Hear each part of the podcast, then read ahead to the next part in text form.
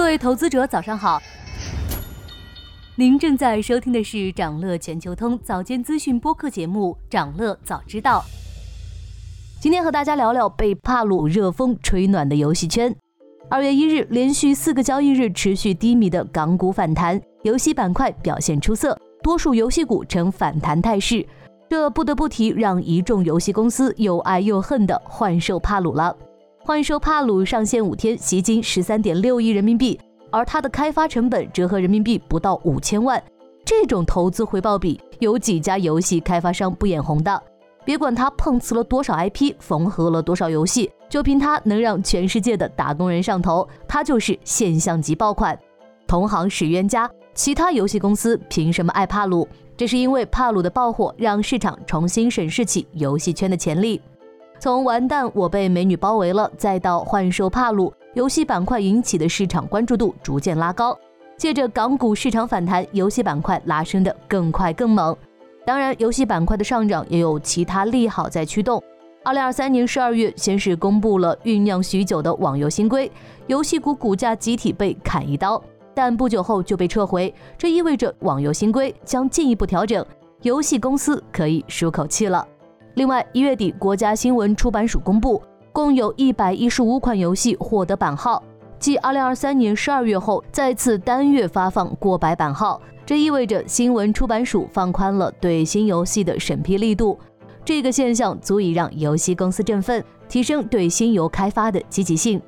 从版号发放时间以及数量来看，监管方向市场持续发出积极信号，也就是说，游戏行业的供需都在释放。因此也会更容易被市场看好。同时，游戏行业是注重创新的行业，也是早期受益于 AI 发展的行业之一。通过 AI、VR 等技术创新以及玩法品类的商业模式创新，游戏公司仍有望持续创造增量。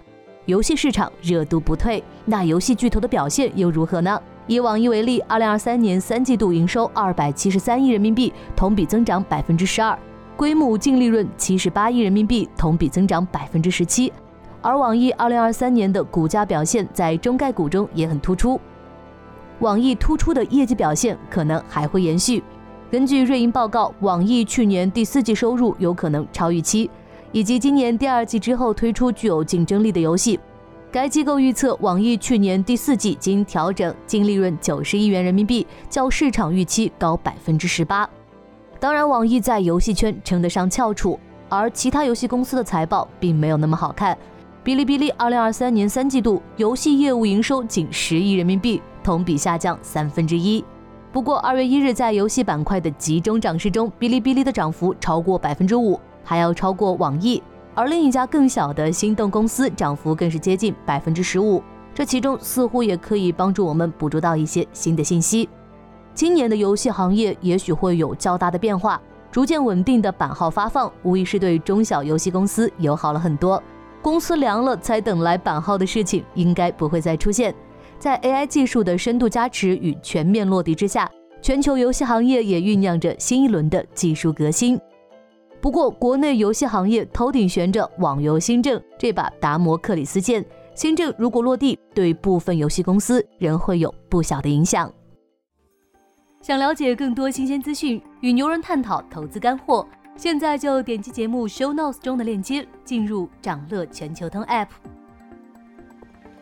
以上就是今天掌乐全球通掌乐早知道的全部内容，期待为你带来醒目的一天，祝您在投资中有所斩获，我们明早再见。